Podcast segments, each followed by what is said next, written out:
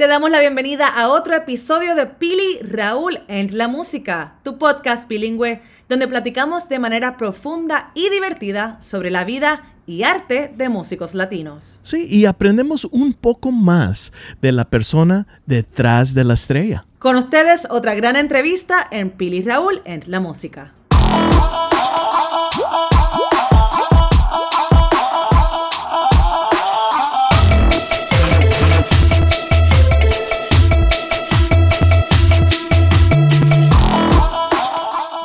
Bienvenidos a otro Pili Raúl en la Música virtual, presentado a ustedes por nuestros amigos de Jack Daniels. Tenemos hoy el gran privilegio y honor de estar acompañados por una de las mejores bandas de México, que no voy a decir qué género, porque la verdad que ellos tocan un poquito de todo dentro de su música, un poquito más rock.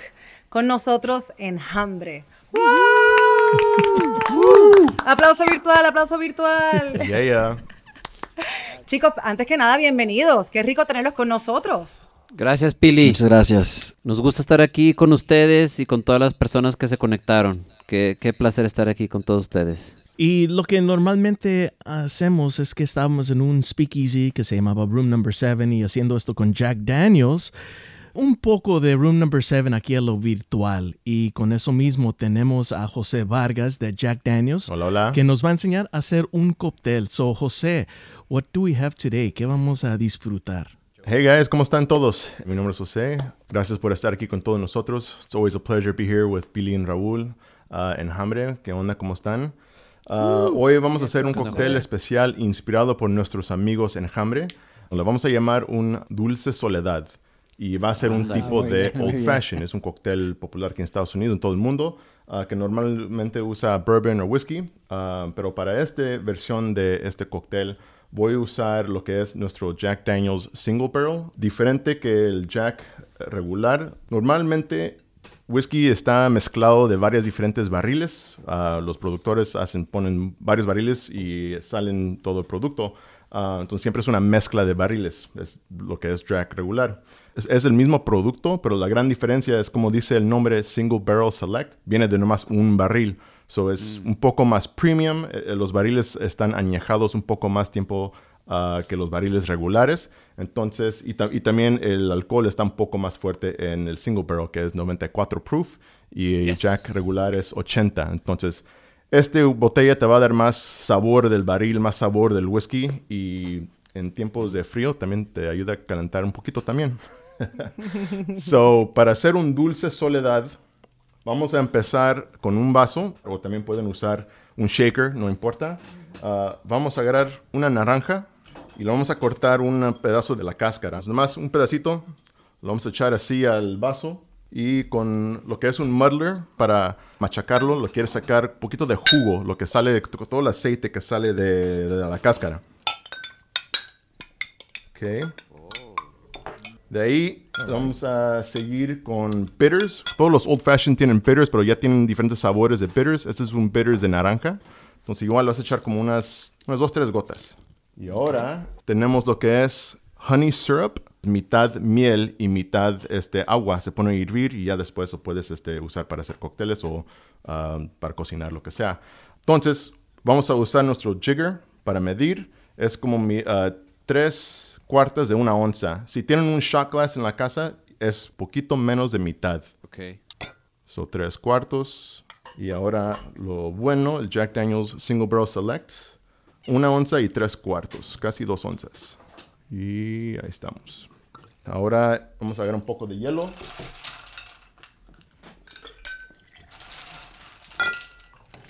Más, que parezca raspado. Casi un raspado.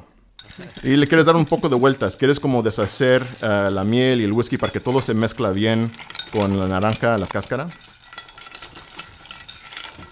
Sí.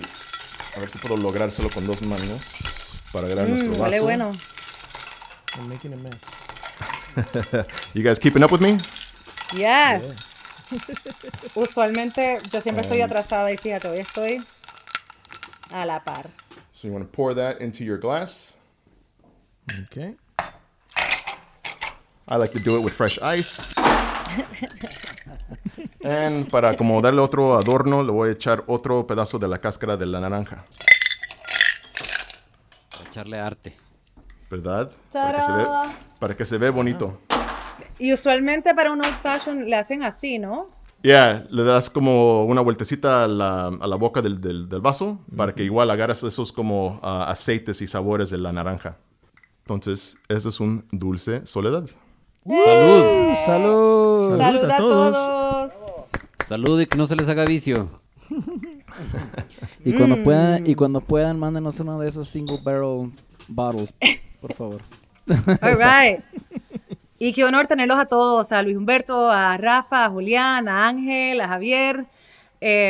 Chicos, ustedes comenzaron, son originarios de Zacatecas, pero en verdad formados en California y luego regresaron a la Ciudad de México.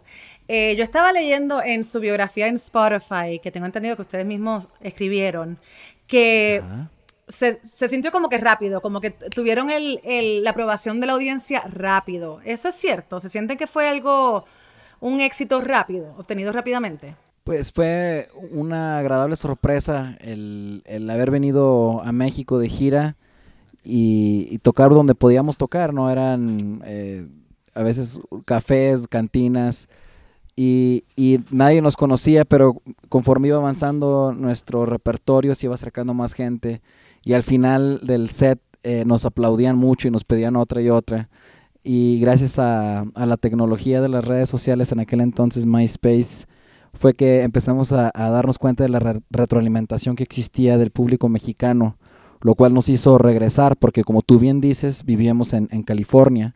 Entonces volvimos un par de veces más y cada que regresábamos ya había más y más gente escuchando nuestra música, y la tercera vez que fuimos decidimos quedarnos una temporada, y esa temporada se convirtió en el resto de nuestra vida. Entonces no sé si haya sido rápida la aprobación, pero sí fue algo inesperado y muy agradable y creciente, y sigue creciendo. ¿Y cuál sería el punto el momento que dijeron, okay, wow, una banda de rock que empezó aquí en esta área de California, pero cantando rock en español? ¿Cuál fue el momento donde dijeron, okay, esto sí puede funcionar, esto sí nos puede salir como un grupo de rock en español? Pues lo que pasa es que como vivíamos en Estados Unidos, es que se nos conoció como un grupo de rock en español, porque típicamente el rock que se hace ya es en inglés. Pero nosotros, como también bien dijo Pili, somos de Zacatecas y el tiempo que vivimos ahí tocábamos. Entonces, la manera que nosotros hacíamos rock no era de otra más que en español. Y creo que tuvo más sentido volver a México para tocar nuestra música y que nos conocieran y se identificaran con lo que cantábamos, que en Estados Unidos, por lo menos en aquel entonces. Creo que ahorita ya hay un criterio más amplio y por eso ya mucha gente nos escucha también por allá. Pero en aquel entonces... en círculos muy cerrados. Sí, eran círculos muy reducidos los espacios para el rock en español. Y nosotros no era como que nos imaginábamos... vamos a ser grandes. Nosotros simplemente nos gustaba mucho lo que hacíamos, creíamos mucho en lo que hacíamos y mientras pudiéramos seguirlo haciendo, lo haríamos y de la mejor manera posible. Y creo que el primer momento donde nos dimos cuenta que sí estaban pasando las cosas en grande fue cuando tocamos nuestro primer Vive Latino, que fue un horario de los más tempranos, creo como a la 1:00 p.m, en el escenario de al lado. Cuando están abriendo las puertas. En el Socia, si no apenas nadie. Estaban abriendo las puertas y la gente estaba corriendo a nuestro escenario. Entonces, tocar por primera vez sin tener una disquera, sin que nos tocaran en la radio, sin tener ningún tipo de promoción de nivel masivo, estaban frente a nosotros aproximadamente 15,000 personas cantando nuestras canciones. Wow. Entonces fue donde nos dimos cuenta que posiblemente era lo que deberíamos de seguir haciendo. ¿Y qué año fue ese Vive? 2009. Ah. De hecho, el año pasado nos vimos, fue la última vez que te vi, pero no estaban tocando el año pasado, ¿verdad? Te vimos backstage, pero no estaban tocando. Sí, ustedes estaban tratando de emborracharme, pero no me dejé. en el backstage. Oye, hoy estamos haciendo lo mismo. Si hubieran llevado a José, si hubiera funcionado. Nada cambia. Sí, si hubieran hecho unos dulces soledades de Jack Daniels, igual sí, pero... No, sí, tuvimos una charla muy amena, muy agradable. Y luego fuimos a ver a Fobia juntos, me acuerdo. Sí. Sí, tremendo concierto. No. Como siempre, el Vive Latino es uno de esos festivales inolvidables. Así es. Es que el público mexicano es tan especial, es tan único. Sí, pues nosotros por eso estamos aquí, sí. Por eso nos quedamos. Desde el comienzo, porque yo siento que durante toda esta trayectoria de que ya 7 discografías, siempre hay un cambio en Enjambre. Sin embargo, yo siento que siempre hay un aire de nostalgia. Por ejemplo, en esta nueva discografía, en la canción La Batalla, siento que esa nostalgia también se escucha. ¿De dónde surge esa influencia nostálgica? De las vísceras de aquí, crecimos, de las tripas. Crecimos escuchando mucha música, mucho rock y música de los 60s y de los 70s. Crecimos en un hogar muy musical, nosotros 3 somos hermanos y Ángel también es amigo de la infancia y Javier también y crecimos más o menos escuchando desde los Beatles, Rolling Stones, desde Led Zeppelin hasta Juan Gabriel, Piero, Sandro de América.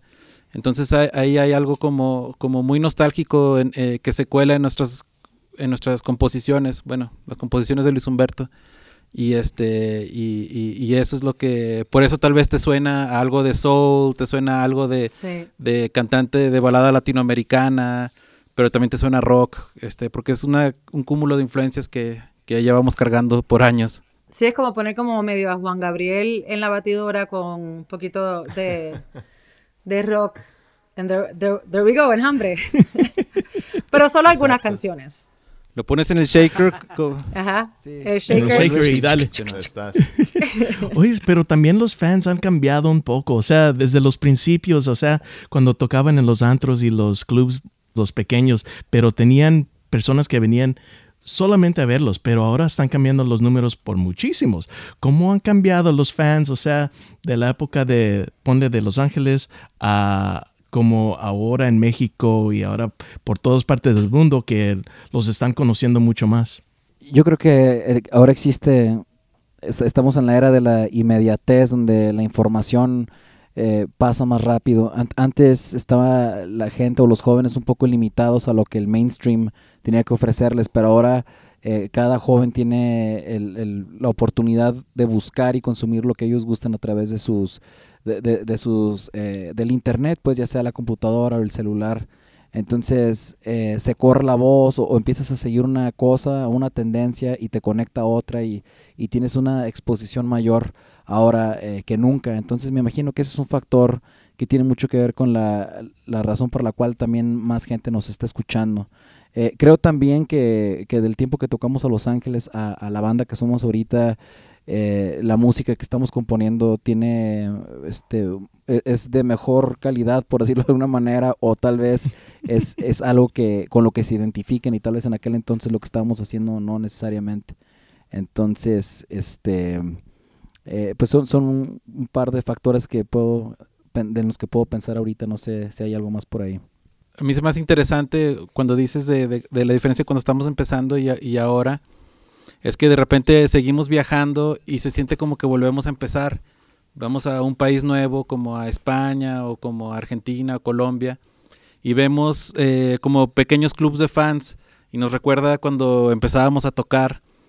Se hace también ahí como poco a poco, ¿no? Se empieza con clubs de fans, como dice Luis Humberto, de boca en boca y vamos y se ve cómo estamos creciendo en otros países y eso también, eso se me hace que es diferente, pero al mismo tiempo es igual en lugares nuevos. ¿Y ustedes escuchan su material viejo? Cuando ando en la carretera, sí. Y o sea, adrede, ¿no? Porque de repente salió en la radio. Yo sí, de repente procuro hacer, no sé, el resto de la banda. Javier. Es que después de grabar la canción como 100 veces, ya como que nunca la quieres escuchar en tu vida. Pero no, sí, de repente. Oye, pero igual, Javier, te tocarla. Pero prefieres tocarla que escucharla. Sí, no, gran diferencia. Tocarla en vivo es otra experiencia.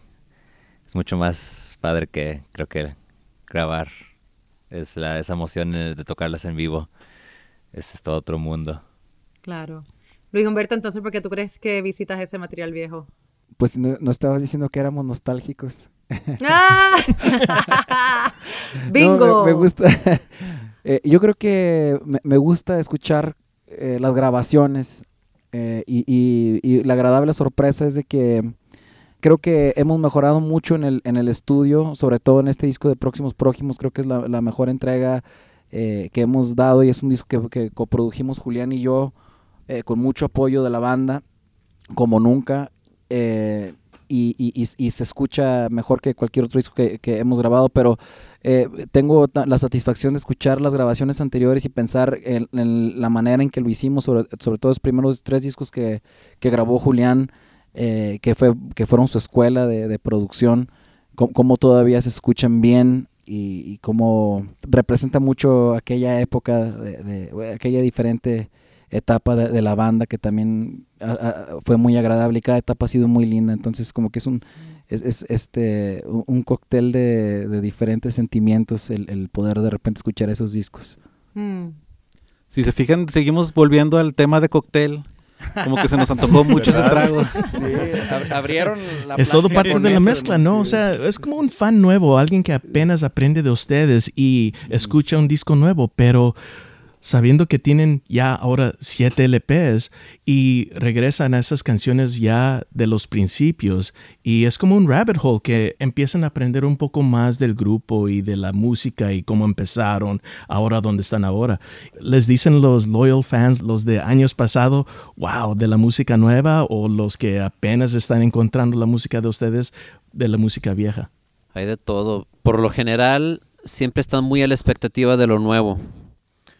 Pero sí hay algún grupo de fans que siempre nos exigen, ¿por qué ya no tocan canciones del primer disco o de tal disco? Y a veces es difícil porque, como tú dices, Raúl, son 7 discos, entonces es muy difícil para nosotros hacer nos vamos a presentar en X lugar, un repertorio, nos piden 15 canciones, pues imagínate, ya con 7 discos estamos hablando de más de 80 canciones. Es difícil complacer a todos, pero cuando tenemos esas presentaciones emblemáticas como en el Auditorio Nacional o en el Palacio de los Deportes, donde tocamos más de 2 horas o hasta 3, ahí es donde aprovechamos y tratamos de ser más complacientes con los fans que luego nos piden canciones de discos de los primeros. Yeah. Y también hasta canciones de covers, han hecho canciones de Creedence Clearwater Revival y cosas así, y también a meterle un cover a cada vez en cuando también, ¿no? Sí, ese proyecto de Creedence, bueno, nosotros somos super fans de los Creedence, y dijeron que iba a haber un compilado de diferentes bandas y que había oportunidad de hacer una versión, si queríamos, en español. Entonces a mí me gustó mucho lo que hizo Luis Humberto con la letra. Es la canción de Who Stopped the Rain.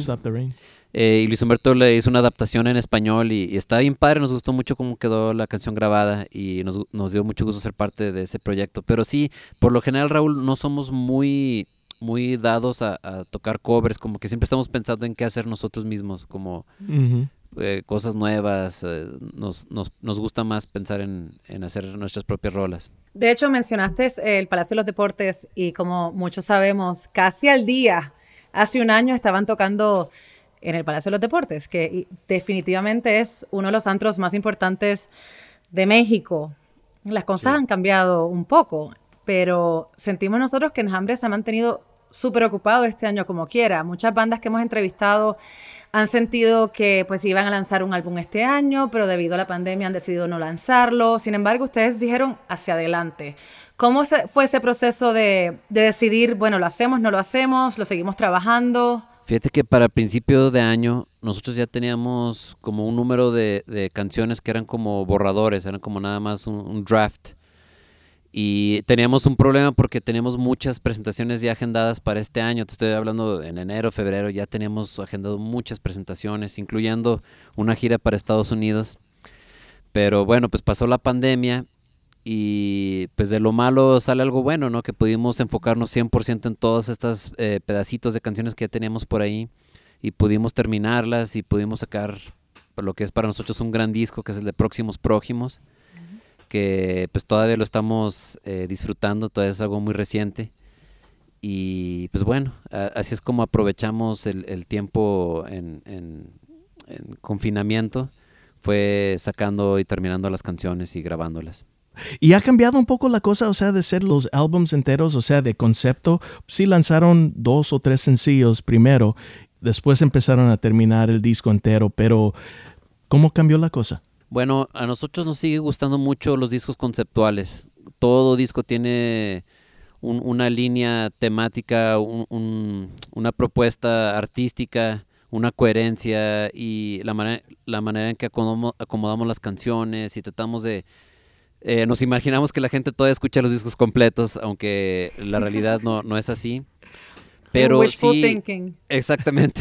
Pero eso es como de aquí, de nuestro estudio hacia adentro. Pero hacia afuera la realidad es que el consumo de la música ha cambiado mucho, se ha hecho todo muy rápido.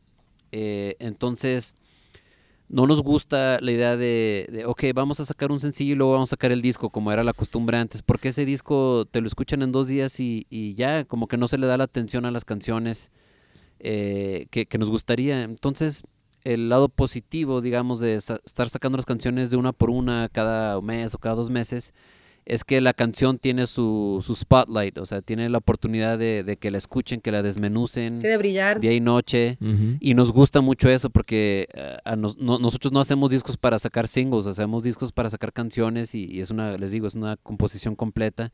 Entonces es una manera, quieras o no, como de forzarlos a que escuchen cada canción y que le presten la atención necesaria. Bajo esa misma onda, siento yo, estoy de acuerdo contigo, Luis Humberto, de que creo que este es el mejor álbum de Enjambre. Gracias. Yes. Siento que Próximos Prójimos, no voy a decir que es una crítica social, pero definitivamente una observación social. O sea, vemos líricas como en Secuaz, por ejemplo, de no aferrarme a nada, tengo terrible adicción, desconectados tú y yo, lado a lado, juntos pero solitarios. O sea, hay una observación ahí importante que yo creo que sería bueno que elaboren, porque todos somos desafortunadamente víctimas de esto. Sí, hay una canción que se llama Luz en las manos. Y ahorita mencionaste una frase de esa canción que habla de este nuevo ser que se le venera y que es una luz que sale de las manos y la gente está la mayor parte del día con la cabeza inclinada hacia esta luz. Así como estoy yo ahorita. Así como está. Gracias por ser nuestro ejemplo. Sí, es el ejemplo aquí ilustrado. Es como tú dijiste, una observación social de lo que nos hemos convertido, de ser seres humanos libres, que interactuábamos antes. Ahora estamos todo el día con la cabeza agachada en un aparato. A mí se me hace muy extraño que la humanidad hemos llegado a eso, donde la mayoría de nosotros estamos todo el día así. Y se me hizo muy interesante. Nunca pensé que íbamos a estar como inclinados ante un artefacto tan pequeño en nuestras manos. Nosotros siendo los seres humanos, este ser tan poderoso. Entonces como que hay varias menciones de eso, además más allá de lo que uno termina consumiendo dentro de este aparato. Muchas veces es una doctrina nueva que está muy alejada del hogar y tiene que ver más con las opiniones de celebridades o de conceptos que no necesariamente vienen de un lugar de un núcleo familiar, sino de algo en tendencia, ¿no? Entonces como que sí, se habla un poquito de eso, y el disco se llama Próximos Prójimos porque también se refiere a estas generaciones que siguen, y por otro lado, como mencionábamos hace rato, también hay muchas ventajas de tener información a la palma de nuestra mano, y yo creo que ahí es donde está la opción de ver qué hacemos con esta información y qué dirección llevamos. Pero yo creo que siempre que volvamos a casa, siempre que podamos estar entre amándonos entre los prójimos y buscando eso, yo creo que el nivel de consumo virtual va a ser uno que puede ser de mejor fruto en lugar de destrucción. Pero te digo, no todo el disco se trata de esto, pero sí es algo que se menciona y sí tiene que ver con el concepto definitivamente. Y yo creo que es importante porque es una preocupación mundial. Yo creo que todos aquí estamos de acuerdo de que es algo el cual se debería platicar. Lo que pasa es que la manera en que ustedes lo hicieron fue una manera muy poética y muy linda. Sin embargo, les pregunto, y no sé si tengan la contestación a esto, pero identificamos el problema, ¿cómo creen que lo podemos resolver? ¿Cómo creen que estos próximos prójimos podrían beneficiarse tal vez de alguna manera más sana sobre esto? Yo creo que, no sé si la respuesta es una que debería, o sea, no sé si sepamos la respuesta, pero yo creo que hay un valor o un principio universal que es el amor al prójimo. Y creo que si verdaderamente alguien toma en serio ese principio o ese valor, viviríamos en un mejor lugar. Y a eso me refiero, amarse a uno mismo y al prójimo como a uno mismo. Creo que eso es una manera donde uno puede empezar y no sé, a lo mejor por ahí puede uno encontrar algo, pero verdaderamente no nada más buscando un beneficio propio o un beneficio de popularidad, sino genuinamente manifestando amor hasta incluso hacia alguien que no te es placentero, pero no sé, tal vez ahí por ahí hay algo. De ahí en más no sé, la verdad. Pues de una hablemos de Alter Ego, de esa canción. Creo Ego. Que estamos en la temática perfecta para hablar de esta canción. Cabe mencionar que esta es la primera vez que hablamos de las letras de Próximos Prójimos, lo cual se me hace muy, muy padre y qué bueno que nos están haciendo preguntas sobre las canciones y sus letras. No siempre tenemos la oportunidad de hablar de esto. Alter Ego se trata de una persona muy especial en mi vida que es tan diferente a mí y tan opuesta a mí, pero es justamente todo lo que a mí me gustaría hacer. Entonces, de alguna manera es una canción romántica y esa se trata más de una relación interpersonal más que de un tema social. Uh-huh. Ajá, la del Alter Ego es de eso, o sea, habla de que me parto en dos y mi otra mitad no es, es una mujer y data una lista de cosas como es lo opuesto a mí y cómo eso hace que exista esta atracción, no sé. Pero, qué belleza, qué sí, lindo. Gracias. Me encantaría que vieras todas las reacciones de las chicas en Zoom. Todas como que... De hecho, hay comentarios como, ¡ay, Dios! En serio. Que me toque uno así. Sí, no sé si están viendo el chat, pero sí está... ¡Wow! Sí, se puso caliente el chat. Pues, si quieren, les sigo. Síguele con confianza, no hay problema. Somos amigos todos aquí. Exacto. Bueno, ¿cuál fue el reto más grande de hacer música y sobre todo un álbum que, como hemos mencionado, sentimos que es el mejor por el momento de Enjambre? ¿Cómo fue hacer un álbum dentro de una pandemia? Pues retos, sí hubieron muchos retos porque... Un buen problema que tuvimos es que teníamos muchas presentaciones, obviamente antes de la pandemia teníamos muchos lugares donde teníamos que ir a tocar, entonces el verdadero reto era después de estar viajando tanto, tener que llegar y componer y como estamos haciendo música y es algo que se trata de arte, no es como que podemos nada más llegar y trabajar como si estuviéramos en una fábrica de, no sé, de zapatos, ¿no? Entonces... Si llegamos, estamos agotados y ese instante de inspiración no está ahí, tampoco se puede uno forzar, ¿no? Y nos juntábamos, igual nos juntábamos y tocábamos, pero no siempre salían las canciones, no siempre existían los momentos de eureka, no siempre conectaba, nos ayudaba a seguir ensayando y podíamos repasar otras cosas que teníamos pendientes, pero la composición se veía frecuentemente interrumpida por nuestra gira. Y ese también fue uno de los motivos por lo cual estuvimos también sacando de una canción por una, porque nos era muy difícil terminar de componer y de grabar todo el disco.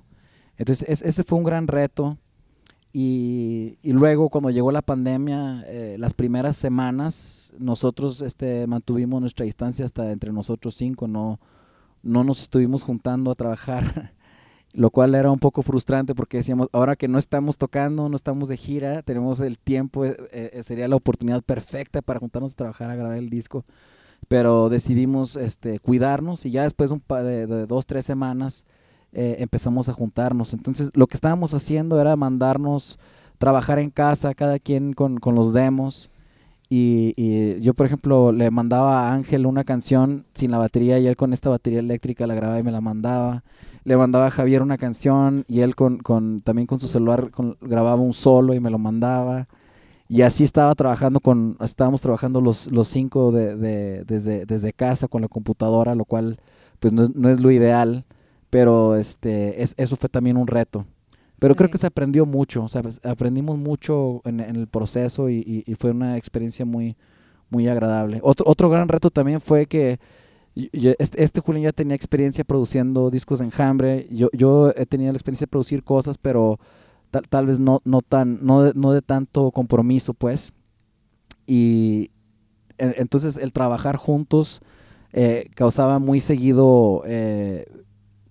pues no fricción, pero el ponernos de acuerdo, el agarrar un buen ritmo entre Julián y yo nos tomó un poquito de tiempo porque yo estuve muy acostumbrado a hacer las cosas de una manera y él a otra, pero a final de cuentas el resultado se me hace que fue óptimo porque pudimos bien combinar lo que los dos aportábamos en la producción.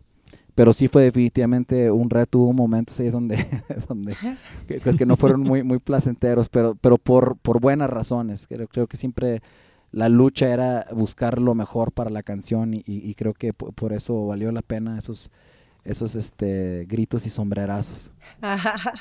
Y de los cinco, ¿quién es el más sincero? ¿Quién es el que dice, uy, fúchila, esa canción está horrible?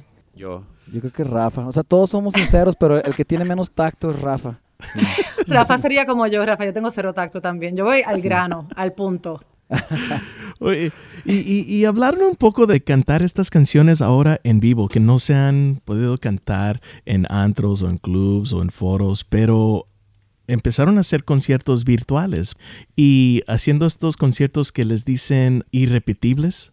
Sí. ¿Quién empezó esa idea de one and done? O sea, nomás si vamos a tocar este día, las tienen que ver. Me alegra que toques ese tema, Raúl.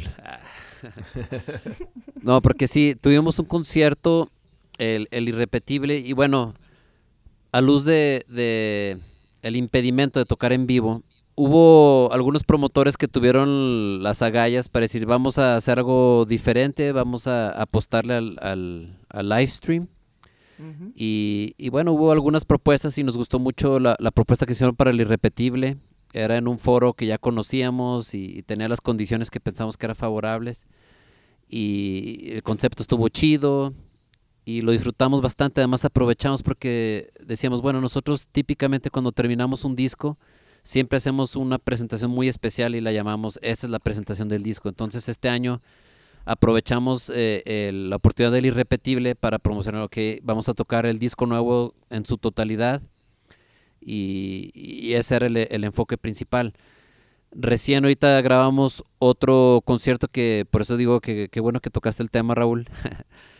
Acabamos de regresar casi de Zacatecas, que es la capital de nuestro estado, y hay un lugar icónico que es el Cerro de la Bufa, y montamos un escenario allá arriba e hicimos una presentación muy excepcional, algo que nunca habíamos hecho antes.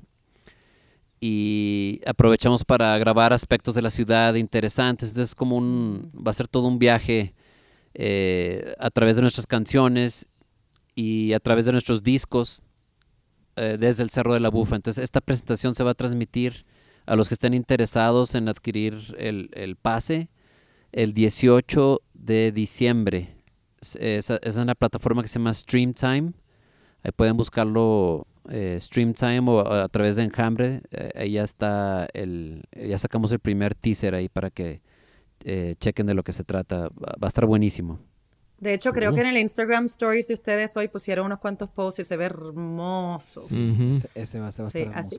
Así que saquen todo su calendario, anoten diciembre 18, concierto virtual de Enjambre. Tengo que comentar, ¿dónde estás? Ah, Karen González me ha hecho reír tanto. Ella dice, yo me junto con ustedes aunque me dé COVID. Sí, yo también me reí. Que se junta con nosotros aunque le dé COVID. De hecho, Patricia El Carmen está aquí. Porque nos llegaron varias preguntas a través de nuestro Instagram de Pili Raúl en la Música, que de hecho nos encantaría que nos siguieran.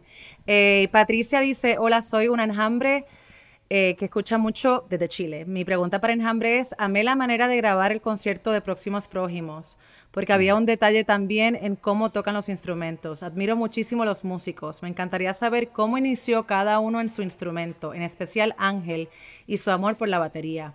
Saludos y gracias. Y qué bueno que esto va dirigido a Ángel, porque Ángel no has dicho ni la. Es que mi voz no me da para... Es tímido por su voz. Así tengo la voz, me ponen en el efecto. Pues gracias. Casi no hablo porque me pongo nervioso y aparte no escuchaba muy bien. Pero aquí estoy atento a todos sus comentarios. Y bueno, gracias por la pregunta de cómo comenzamos y cómo comencé a tocar batería. Fue como porque mis hermanos tenían un grupo musical y había instrumentos en la casa cerca y ahí fue como empecé a la inquietud de agarrar un instrumento y junto con ellos ahí fui aprendiendo un poco hasta que ya me empecé a juntar con amigos. Estoy hablando de la secundaria y esos amigos eran Luis Humberto, Rafa y ya teníamos un grupo a esa edad. Ellos de 13, 14 años ya andábamos ahí inventando. Y así fue como poco a poco fui aprendiendo. Todavía no aprendo bien, pero le echo ganas. Tenemos videos de esas épocas. Creo que tú tenías 12 la primera vez que tocaste con nosotros, ¿no, Ángel? Ángel tenía 12 años la primera vez que tocó con nosotros. Rafa tenía 13 la primera vez que tocó con nosotros. Bueno, cuando tocábamos, pues yo tenía que como 32. No, yo tenía 16. Y hablan de eso de estar bien joven cuando empezaron, pero ¿qué consejo les das a un grupo que apenas está empezando, que son jóvenes y que quieren lanzar en música rock y en español y en hacer baladas y hacer de lo que sea? Pero hay grupos aquí de Los Ángeles como Pastilla que a lo mejor estuvieran mucho más grandes si se hubieran ido a México como ustedes. ¿Cuáles consejos les das a esos grupos que apenas están empezando? Yo siempre aconsejaría que escuchen buena música y el rock clásico no hay falla. Ahorita que hay exposición o que hay alcance a música a través de las plataformas digitales como las estaban mencionando ustedes, creo que ya no hay excusa para no escuchar buena música. Y creo que cuando escuches buena música, recomendaría mucho también que pongan atención en cómo están, cómo suenan la guitarra, cómo suena la batería y que exploren dentro de su instrumento para buscar un sonido propio, pero que no tengan miedo en basarlo en algo que les guste, ¿no? Porque a final de cuentas se trata de hacer algo de lo que te vas a sentir feliz haciendo en un escenario y compartiendo y qué mejor que sea algo inspirado en algo que te gusta mucho, ¿no? Yo me acuerdo nosotros cuando éramos chicos jugábamos a que éramos The Beatles, nos poníamos nos peinábamos. ¿Quién eras así. Tú? ¿Quién eras tú? Yo era John Lennon, obviamente. Y pues eso era a lo que juegan, unos niños juegan a fútbol o no sé, otras cosas. Y bueno, eso es un consejo, pero al final de cuentas también que lo importante sea hacer algo donde te puedes expresar y pasarla bien y aprovechar las oportunidades, pero no contar con que uno va a ser famoso o rico, porque eso a final de cuentas, si llega a pasar es bueno, pero lo importante es que te la pases bien haciendo lo que te gusta, y eso es una recompensa por sí sola. Y la verdad que muchas veces es suerte también, o sea, hay tanto talento allá afuera, mucha gente con ganas, mucha gente con sonido único, mucho talento. Y o sea, miren el caso de ustedes, que usualmente uno piensa, if I'm gonna make it big, tengo que ir a Los Ángeles, o tengo que ir a Nueva York, o tengo que ir a Miami, me tengo que ir a Estados Unidos. Y de hecho, ustedes hicieron lo opuesto. Uh-huh. Uno nunca sabe dónde te va a tocar, si es que te va a tocar. La Ciudad de México es un lugar donde hay mucha gente y hay muchos gustos de diferentes estilos. ¿Por eso fue la razón mudarse a México? O sea, esa fue grandísimo para ustedes. ¿Recomiendas eso para un grupo de otro lugar como Los Ángeles, irse a México? Pues sí, o sea, depende, o sea, nosotros fuimos de gira un par de veces y nos dimos cuenta que había mucho espacio para crecer, que cada vez iban más personas a las tocadas. Y la idea era irnos un tiempo a ver qué pasaba y ya nos quedamos, bueno, ahora ya no vivimos ahí, pero ya nos quedamos en México, entonces, uh-huh. O sea, no es así como que haz tus maletas y vete a la Ciudad de México, o sea, pues es ir probando, ir viendo dónde está tu público. Sí, o sea, no hay garantías, Raúl, o sea, nosotros tenemos muchos amigos que se fueron a México en la misma época que nosotros, de otras ciudades. Y no es una garantía que porque te vas a México ya, o sea, tiene claro. que, como dice Pili, tiene que pasar ciertas condiciones, tiene que haber una retroalimentación de un público que vaya creciendo, que te vaya... Son muchos factores que se tienen que dar, la verdad, cosas que muchas veces ni siquiera tienes el control en tus manos. Pero nosotros hemos sido afortunados de que... Y además... El decir irse a México no es, como decimos acá, no es enchilame está gordo, o sea, no es fácil decirlo, pero dejar toda tu vida donde sea que nosotros en nuestro caso tenemos nuestra vida en California y en Anaheim, uh-huh. y dejar tu trabajo, dejar tu familia, dejar todo así y empezar de cero en un lugar, o sea, nosotros vivíamos en un barrio, o sea... Yeah. En un departamento chiquito, hay todos, o sea, si estás dispuesto a hacer el sacrificio también, o sea, conlleva muchas cosas el decir, me voy a mudar a otra ciudad, me voy a mudar a otro país, incluye muchas cosas que no todos están dispuestos a hacerlas, no todos creen lo suficiente en su proyecto, y en nuestro caso... No todos están alineados con la misma visión. Exactamente, en nuestro caso, nosotros incluso desde nuestros comienzos en México, no creerían por las cosas que pasamos, o sea, pasó tiempo para que pudiéramos empezar a vivir de la música, todos tuvimos que conseguir otras chambas y muchas aventuras, pero nunca dejamos de creer en nuestra música, nunca dejamos de sentir la chispa, el sueño, y es algo que hasta ahorita lo seguimos sintiendo. Qué lindo. ¿Qué fue el trabajo más raro? Hemos oído muchísimas cosas. Alguien que hacía data entry, hacía de recepcionista. ¿Qué fue el trabajo más raro que uno de ustedes hizo? Todos tenemos trabajos raros. Bueno, en un tiempo yo estaba trabajando en un establo de caballos y iba en la mañana y les daba su paca de alfalfa y su bote de agua. Eran 30 caballos y 2 ponis. Nos traía las obras. Y luego nos traía las obras a nosotros. Esa era una chamba que agarré porque como vivíamos en la orilla de la Ciudad de México, literalmente en la última calle, ahí en las orillas había como un establo donde la gente de dinero iba y les cuidaban sus caballos ahí. Entonces yo ahí estuve trabajando un tiempo. Luis Humberto estuvo trabajando en una... vendiendo paquetes de funerarias, así como si te mueres y empiezas a pagar mensualmente 15 pesos, cuando te mueras ya vas a tener todo cubierto. Entonces él ofrecía paquetes para funeraria, estuvo vendiendo perfumes un tiempo también. No vendió ni uno de ninguna de las dos cosas, dicho sea de paso. Ángel era mesero en un restaurante y así, o sea, todos tenemos chambitas diferentes. Y te digo, ya a medida que la banda empezó a dejarnos un poquito más, empezamos a soltarnos de las otras chambas hasta que pudimos ya soltarnos 100%. Mira, aquí te saben de todo. Octavio dice, Rafa, maestro de inglés, lavó vidrios y los caballos. También daba clases de inglés allá. Y también lavamos vidrios en algún momento. No, pero lavaba vidrios en Estados Unidos. Eso en Estados Unidos, sí. Bueno, pues lo felicitamos porque, boys, you've come a long way, baby. Thank you. Y ahorita estamos desempleados otra vez, es que vamos a empezar a buscarle por otro lado también. Yo estoy lavando vidrios ahora, pero de los coches en los semáforos aquí. ¿No? Bueno, en cada episodio que hacemos virtual, le hacemos 7 preguntas, de las cuales pedimos que el artista conteste de manera rápida, o sea, sin pensarlo mucho.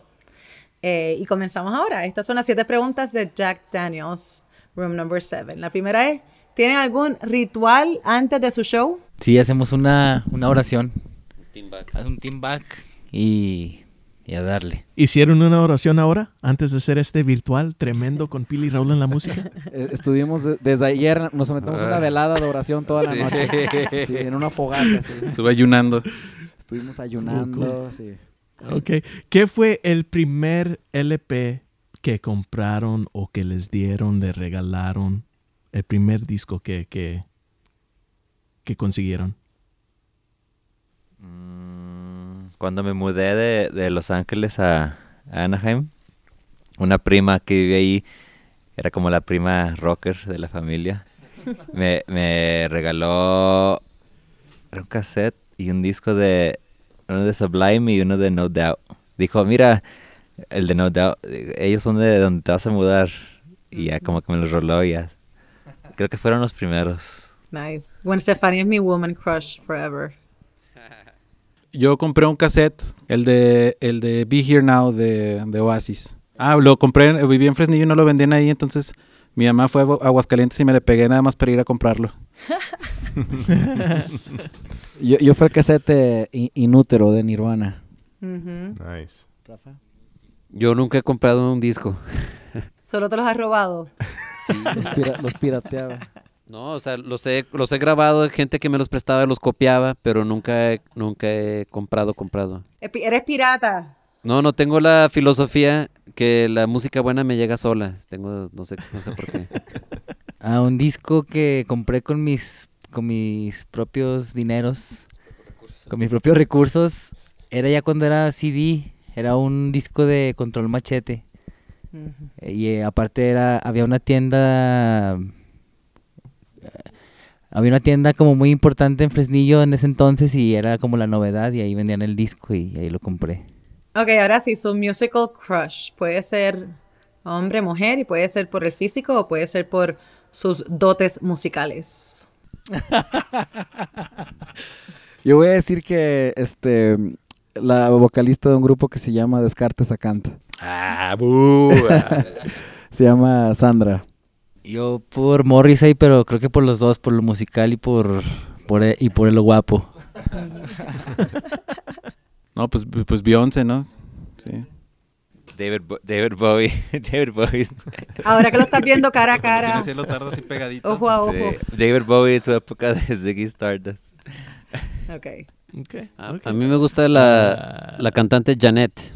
Canta muy bonito y está muy guapa. Janet. La que canta la de El muchacho de los ojos tristes, necesita amor, como el aire. Suena bien. Ok, estamos en la presencia de Jack Daniels aquí y tomando un cóctel. Si ustedes pudieran tomar un shot o un trago con alguien, puede ser vivo, puede ser muerto, ¿con quién les gustaría tomar un Jack Daniels? No, pues... No, yo con Dylan. Yo con... Bob Dylan. Con José José. Nice. Con... James Brown. Eso sería súper divertido. Que te enseñe unos cuantos pasos. yo con Slash. ¿Slash de Guns N' Roses? Sí. Oye, comparte más o menos el mismo pelo, ¿no? No, yo no. ¿Con quién me tomaré un Jack Daniels? Sí. Es que he visto cómo nos ponemos de malas copas. Con Jack Daniels. Esa está buena. ¿Con el mero mero? Con el mero mero. Ustedes han participado en todo tipo de festival. Han viajado el mundo, Sudamérica, Centroamérica, Europa. ¿Cuál ha sido una anécdota que ha pasado tras bastidores que nos puedan contar, que nos haga reír, o sea, algo que marcó sus vidas, o alguien que conocieron backstage que estaban locos por conocer y de repente los conocieron y fue como horrible, o algo cómico. Algún backstage anecdote. Pues hemos tenido varias raras. Estábamos en un cotorreo y pusimos la película de La Mujer de los Dos, de los temerarios. Saludos a los Temerarios, que también son. Y salía Palazuelos. Entonces estaba así como locochón su personaje. Y como días después fuimos a Acapulco a una entrega de premios y él era el anfitrión y él nos entregó el premio y pues no se botana porque, ¡ah, cabrón! ¿Qué onda? De Palazuelos, el rey de los reyes. Sí, pues esa fue una experiencia interesante y se portó muy buena onda, por cierto. Sí, una vez Javier... en la presentación del Segundo es Felino lo hicimos en la Ciudad de México, en el Hard Rock Café, que ya no existe, y en una parte climática de la canción le salieron chispas, explotó su amplificador y todo el lado del escenario donde estaba Javier, salió electricidad, ¿verdad? Sí, y así le quedó el pelo para siempre. Cuando le estabas dando toques a la gente.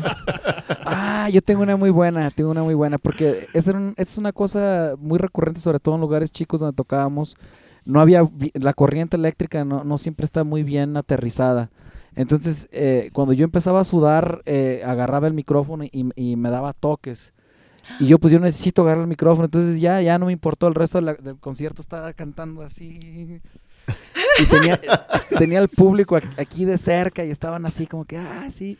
Y yo lo que hacía es que los agarraba y cuando los agarraba los electrocutaba y nomás se me quedaban viendo así como que, ¿qué acaba de pasar? Y entonces ya acercaban las manos y yo los tocaba y los electrocutaba. Como si tuviera un tipo de poder mutante. ¡Oh, wow! Eso está muy cool. No sé qué pensaron esos fans cuando llegaron a su casa. Este hombre. Se murieron 3 personas. Se murió este hombre. Le corre electricidad por las venas.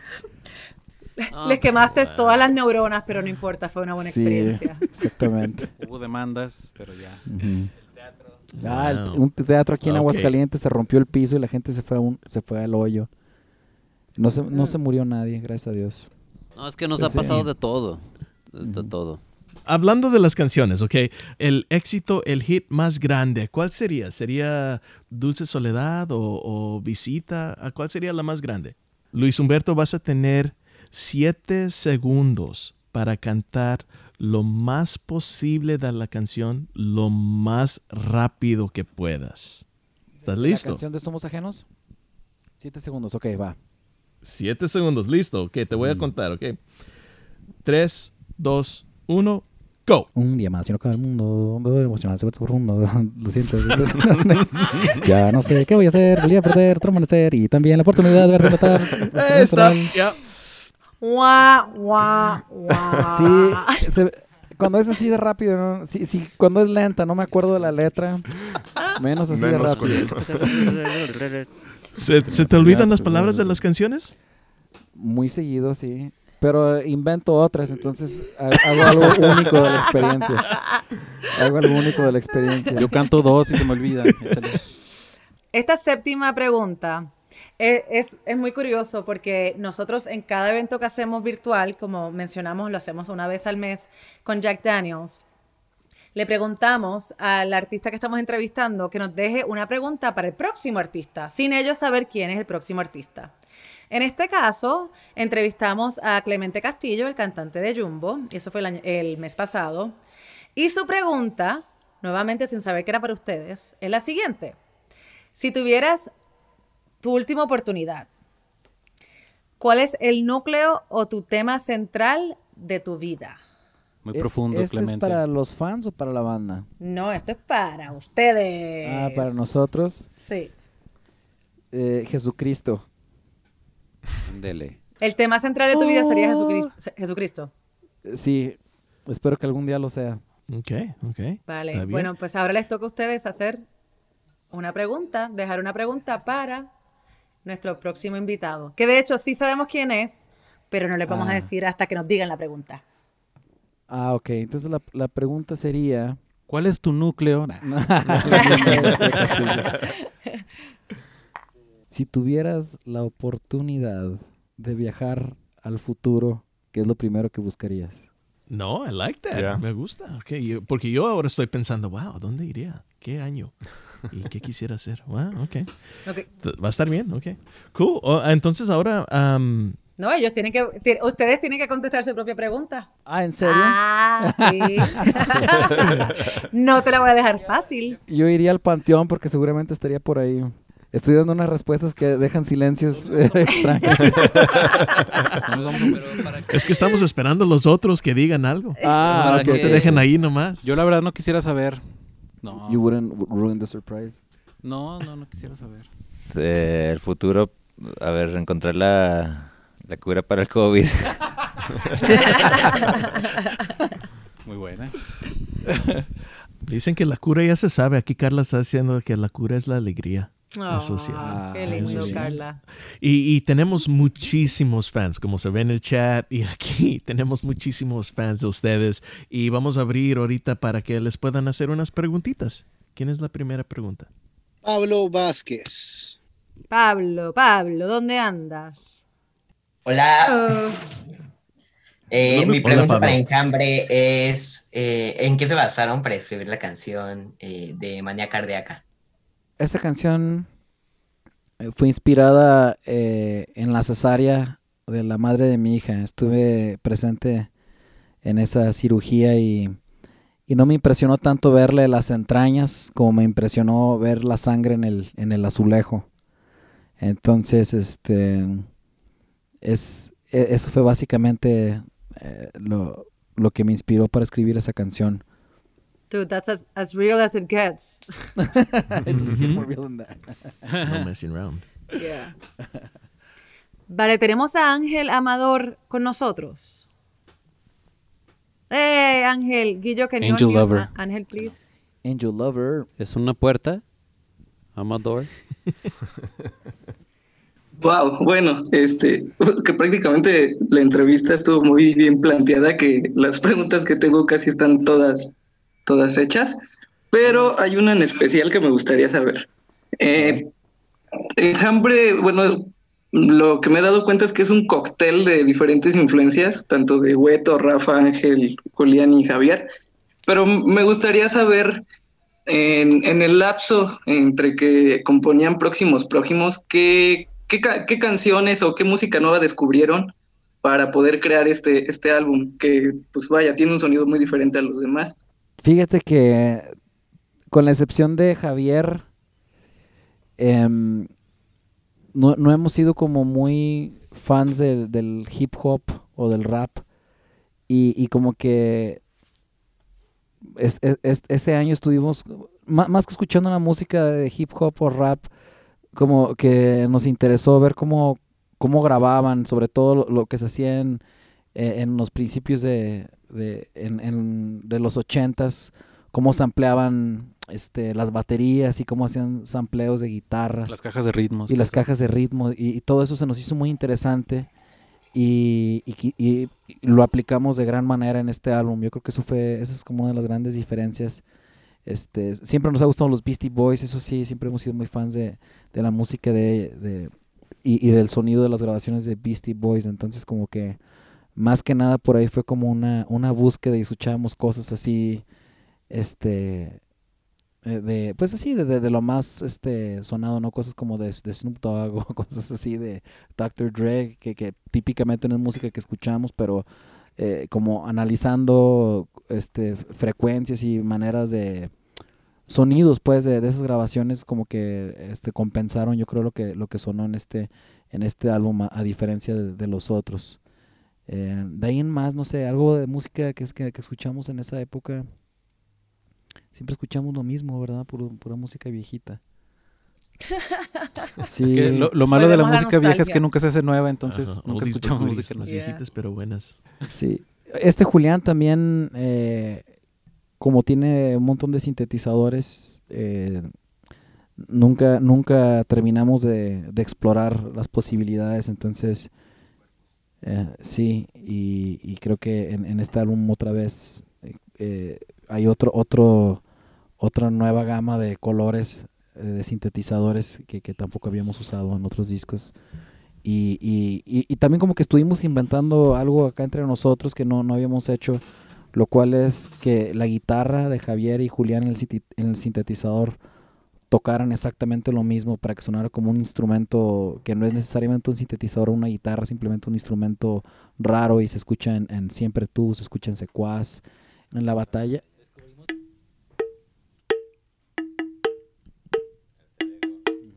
Eso es lo que usamos en Alter Ego. Sí, un señor estaba vendiendo esas cosas ahí en Guatemala. ¿Cómo se llaman esas cositas? No sabemos. No nos acordamos, pero lo usamos en la canción de Alter Ego. Si escuchan el intro de Alter Ego, empieza así. Sí. Alguien de Guatemala por ahí que nos diga. Vale, ok. ¿Una pregunta más? A ver, una preguntita más. Tenemos a Denzel Nieves. ¿Qué onda, Denzel? Hola, ¿cómo estás? Bueno, mi pregunta es... ¿Qué onda con el video de la esperanza? O sea, dicen que fue porque usaron material de la UNAM, pero pues la verdad no sé, hay muchas teorías, ¿no? No sé, estoy muy nervioso. Yo los fui a ver el Palacio pasado y apenas se cumplió un año y quería felicitarlos por lo que han logrado. Les mando un abrazo a todos y felicidades, Güeto, porque sé que próximamente es tu cumpleaños. Ah, muchas gracias. Muchas gracias, Ansel. Va a ser el 18 de diciembre mi cumpleaños, para que festejen con nosotros wow. en el concierto, el de Zacatecas. Gracias, Denzel, por apoyarnos. Sí, respecto a tu pregunta, fíjate que grabamos un video. Bueno, tenemos un gran amigo nuestro que se llama, le decimos Cravioto porque se apellida.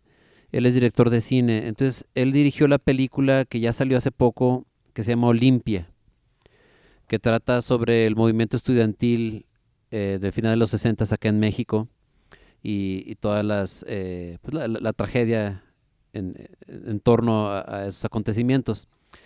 Entonces, gran parte de los documentales o lo que se ha documentado en video por algún motivo le pertenece a la UNAM. Y como nosotros participamos con una canción, precisamente con la canción de La Esperanza en su película, era el acuerdo que íbamos a hacer el video promocional de la misma canción con Cravioto, con el director de la película, y así fue como lo hicimos con footage de su película y con videos también de los documentos que tiene la UNAM. Y después de que lo grabamos, no sé qué sucedió, que la UNAM no quiso darnos el permiso de usar el material que ya lo habíamos grabado. Entonces ahí fue como que una calle sin salida, pues ya no pudimos hacer nada al respecto. Pero bueno, hubo algunas personas que lo vieron, ¿verdad? En el Vive Latino. En el Vive Latino, sí. Ya ves que a veces hacen como actividades especiales. Y nosotros en esa ocasión íbamos a hacer el release de ese video.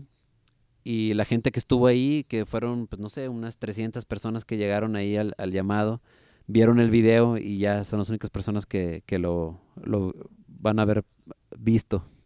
Saludos. Saludo, Denzel. Gracias, Denzel. Denzel con todo, amigo. Vale, pues, chicos, mil gracias por su tiempo. Los queremos, los apoyamos. Nos vemos el 18 de diciembre en el virtual de Enjambre. Ya saben, 18 de diciembre. Para más detalles, sigan a Enjambre por Instagram. Igual, si nos pueden seguir, Pili Raúl en la Música. Somos un podcast de música latina. Nos pueden encontrar en iTunes, en Spotify, Pandora, etcétera, y sobre todo gracias a Jack Daniels por creer en la música latina, apoyar este proyecto, apoyar a nuestra música en nuestro idioma, y será hasta la próxima. Y sí, la próxima va a ser con, ¿podemos decir, Pili? Ándale. Ok, va a ser con Girl Ultra, la semana que entra, también desde México. Entonces nos vemos la próxima semana. Chicos de Enjambre, muchísimas gracias por todo, por la música y por todo lo que han hecho tantos años. Muchas gracias a ustedes. Abrazote grandísimo. Y gracias por promover música. Los queremos mucho. Que pasen un bonito resto de fin de año. Que así sea. Besos. Gracias, chicos. Chao. Bye. Abrazos a todos. Bye. Gracias for checking out our podcast. Hey, and special thanks to Ulises El Licenciado Lozano for our amazing theme song. Our mix and recording engineer, Mario Diaz. Our artistic director, Dak. And can't forget about our sponsors, Pili. No, Raúl, Shure Microphones, and Jack Daniels. Gracias for supporting la música latina. And for more information and other episodes, be sure to subscribe to our podcast at Pili Raúl en la Música. Hey, make sure to tell your tía, abuelo, primas, everybody to subscribe. A todos.